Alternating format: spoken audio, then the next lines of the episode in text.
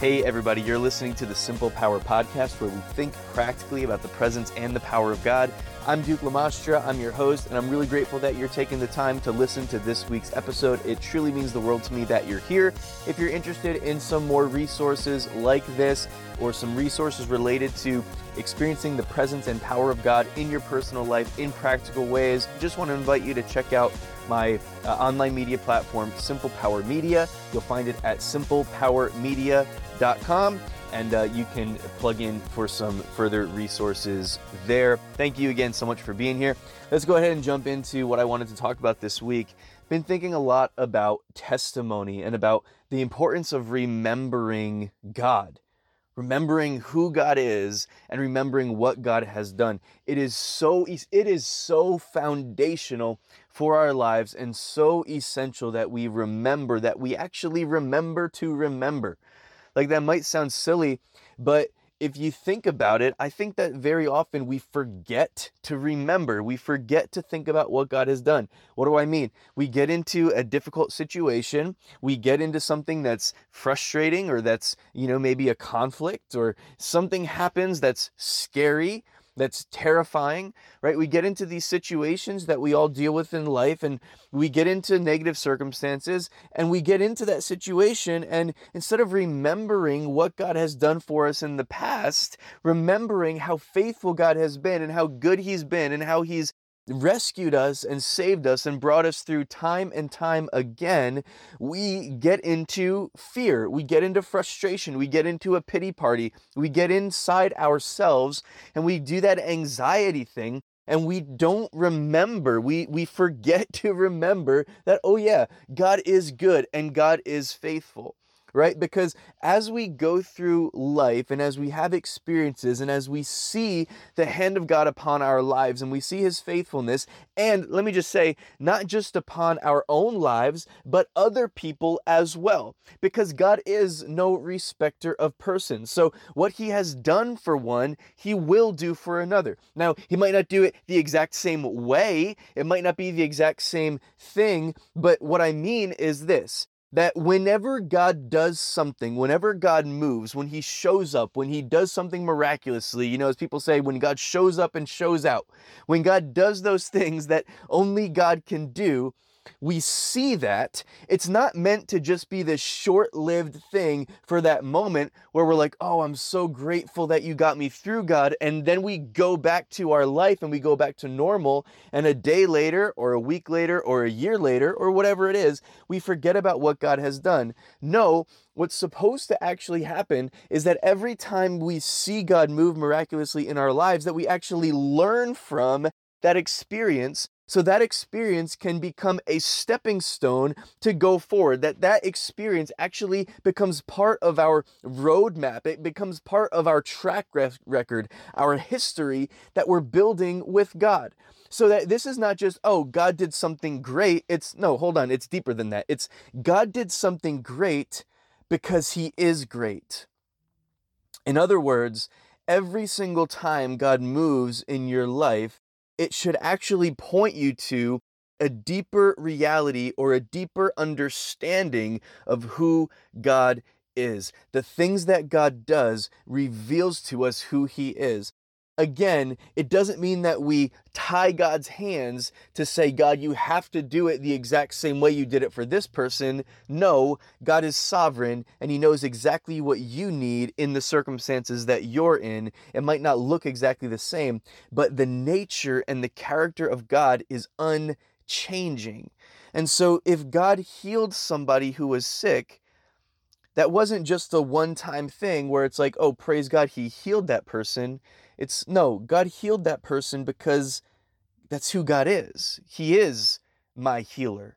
He's not just that person's healer, He's my healer.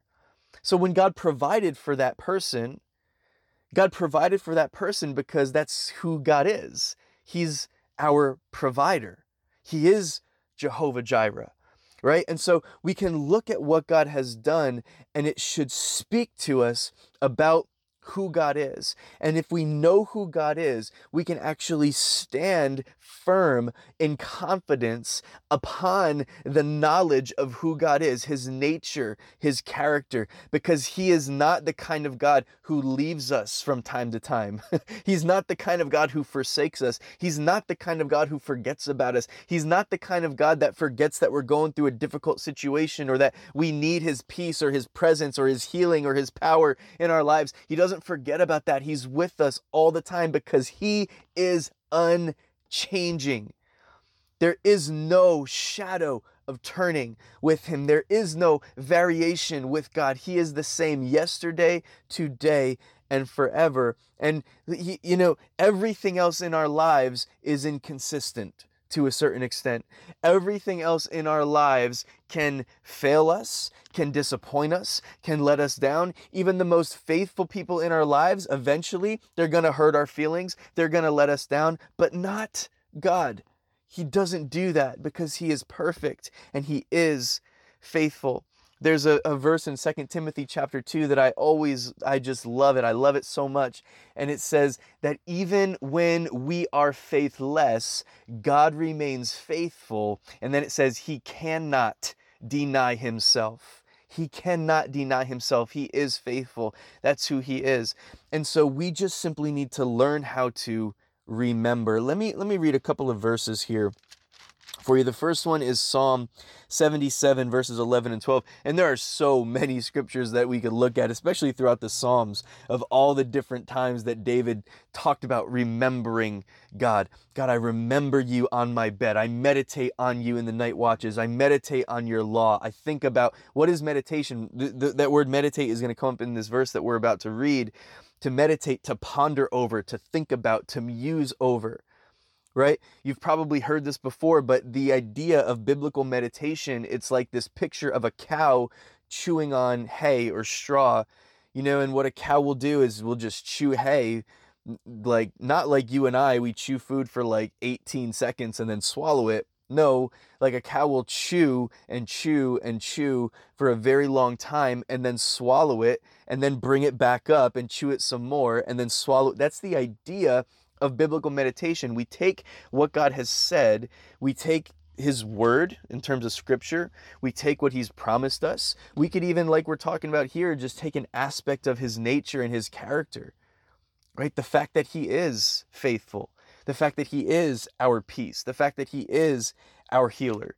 And just for a practical thing here, take that and then find a scripture or two that that defines that that that brings out that uh, understanding of that aspect of God's nature and character, and then just process that through your mind. Think about it. Talk to God about it. Engage with God about it. Read scripture about it. Write it on a note card. Put it in your pocket. Put it on a bookmark. Put it on your bathroom wall. Put it on the refrigerator.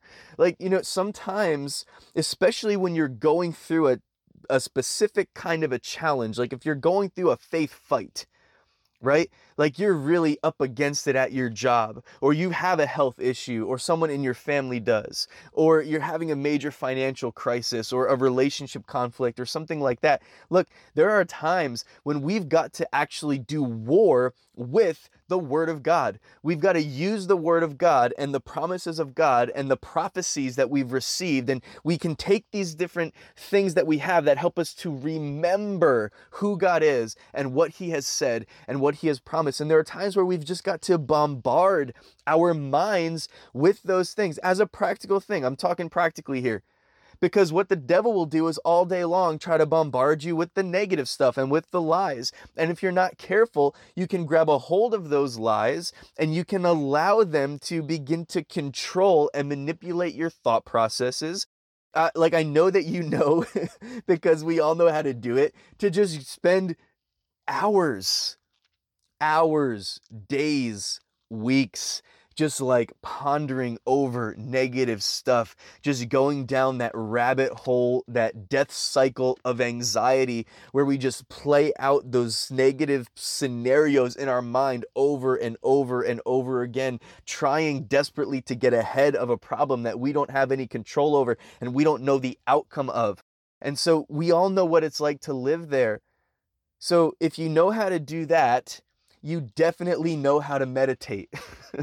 so all you have to do is replace the content of the thinking that's going on in your mind. And sometimes you've got to be violent about it. Sometimes you've got to just take that authority that you have as a believer and say, you know what? Not today, Satan you know what? I'm not going to i'm not going to get stuck in this death spiral of anxiety and worry and fear and frustration and pity partiness and whatever else. Like i'm not going to do that. I'm going to actually take the word of god I'm going to take the nature and the character of my Jesus. I'm going to take the promises that he's given to me. I'm going to take the authority of his word. I'm going to take this prophecy that I received. I don't care if it was 50 years ago. I'm going to take it and I'm going to remind myself of it and stand upon it. Because when we remember what God has done, when we remember his faithfulness, then it actually becomes a weapon in God's hand, not in your hand, but in God's hand that he uses to just silence the lies of the enemy around you. But look, we've got to take some responsibility for this stuff sometimes. Now, I, I still haven't read any scripture. Let me get to this real quick. Psalm 77, verse 11, David says, I will remember the works of the Lord. Oh, I'm sorry. This is I, I, just I just realized this is not a psalm of David. This is a psalm of Asaph. That was just force of habit. so this is a psalm of Asaph. I will remember the works of the Lord.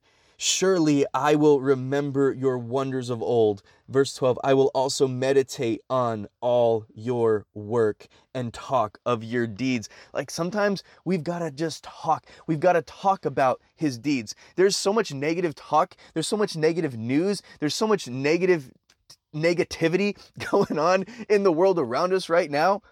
There is so much going on. And I think that we get used to it if we're not careful. And depending on the kind of people that you hang out with, you might even get used to it to a certain extent of just hearing negativity and hearing conflict talk. And to a certain extent, you can't avoid every negative thing. I get that. But we've got to learn how to at least balance out the scales here. Otherwise, we can we run the risk of positioning ourselves for getting into a, a negative kind of a spirit. And so we need to take the word of God. We need to be filling our mind with it and filling our heart with it. It doesn't mean that you've got to walk around like with the Bible in front of your face 24 7, but it does mean that you can wake up in the morning and read a single verse and walk throughout the rest of your day with that verse on your mind and in your heart. Just remembering something about who God is. I don't care if it's as simple as Psalm 23 verse 1, the just part A, the Lord is my shepherd. I am telling you you can work the heck out of that scripture right there. The Lord is my shepherd and just thinking about that as you go throughout your day so that when your boss uh, comes at you with something, right? When that person comes at you with an accusation, when that person cuts you off in traffic, when the Starbucks uh, barista gets your order wrong, I don't know, whatever it is that happens, instead of getting annoyed, instead of getting upset, instead of flying off the handle, you can actually remember in that moment, hold on, hold on, hold on, hold on, hold on. The Lord is my shepherd. He leads me and he guides me perfectly. He cares about me. You know, he leaves the 99 and he goes after the one because he just loves every single one of his children just that much. He loves me. Personalize it, internalize it. He loves me that much. You just begin to meditate. You think about what he's done, you think about who he is. Revelation chapter 12, verse 11 says, And they overcame him by the blood of the Lamb and by the word of their testimony, and they did not love their lives to the death. They overcame him by the blood of the Lamb and by the word of their testimony. The word of your testimony is is so important. It is so essential. You know why the devil tries so hard to keep you in fear and to keep you frustrated and to keep you focused on negative stuff?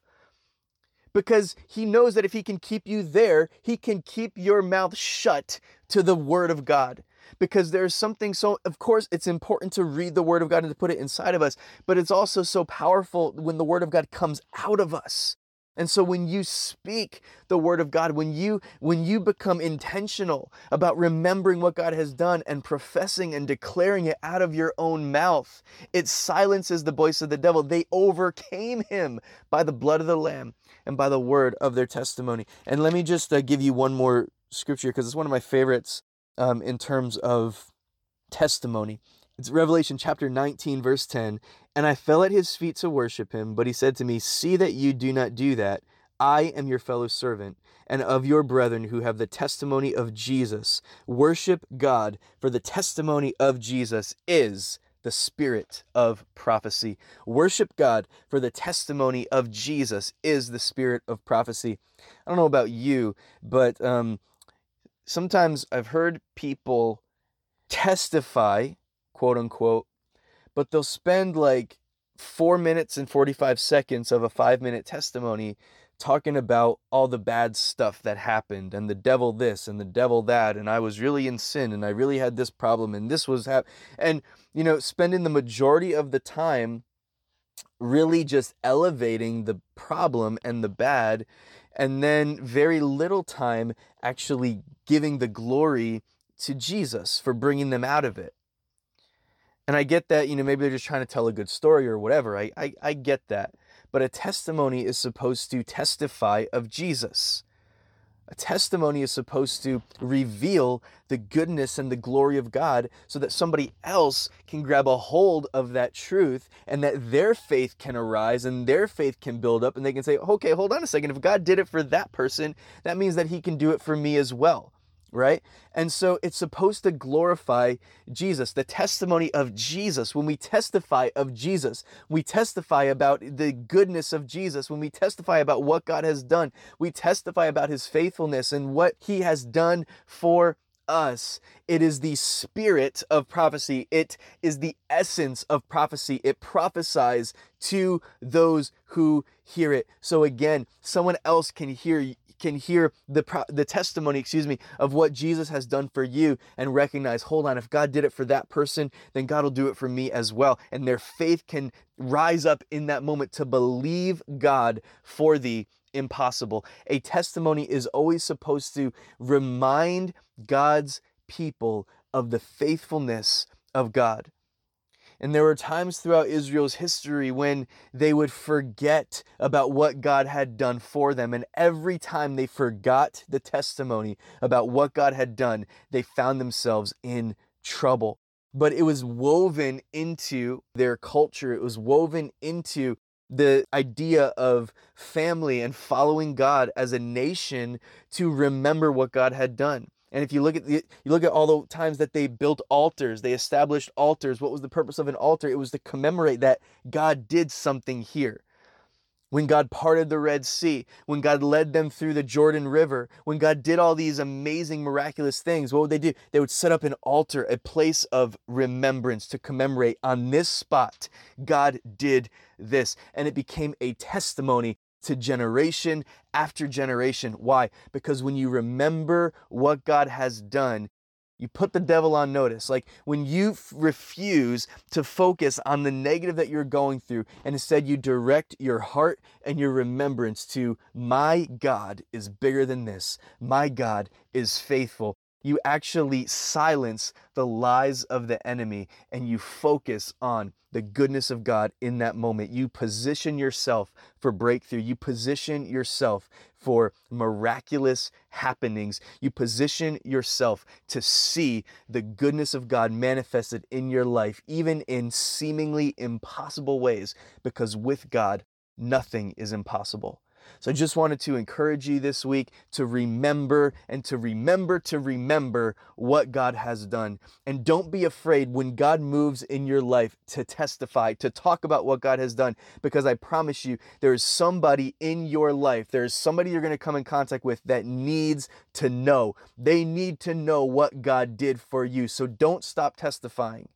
Don't let testimonies be so short lived that God doesn't get the proper glory for what He's done. And don't allow a testimony to become so short lived that it only meant something in that moment, but it never actually led you and even others around you to a greater revelation and understanding of the nature and the character of God. Because remember, whenever God does something, it's not supposed to just say, oh, well, God did something. It's supposed to point us to the reality that God did something.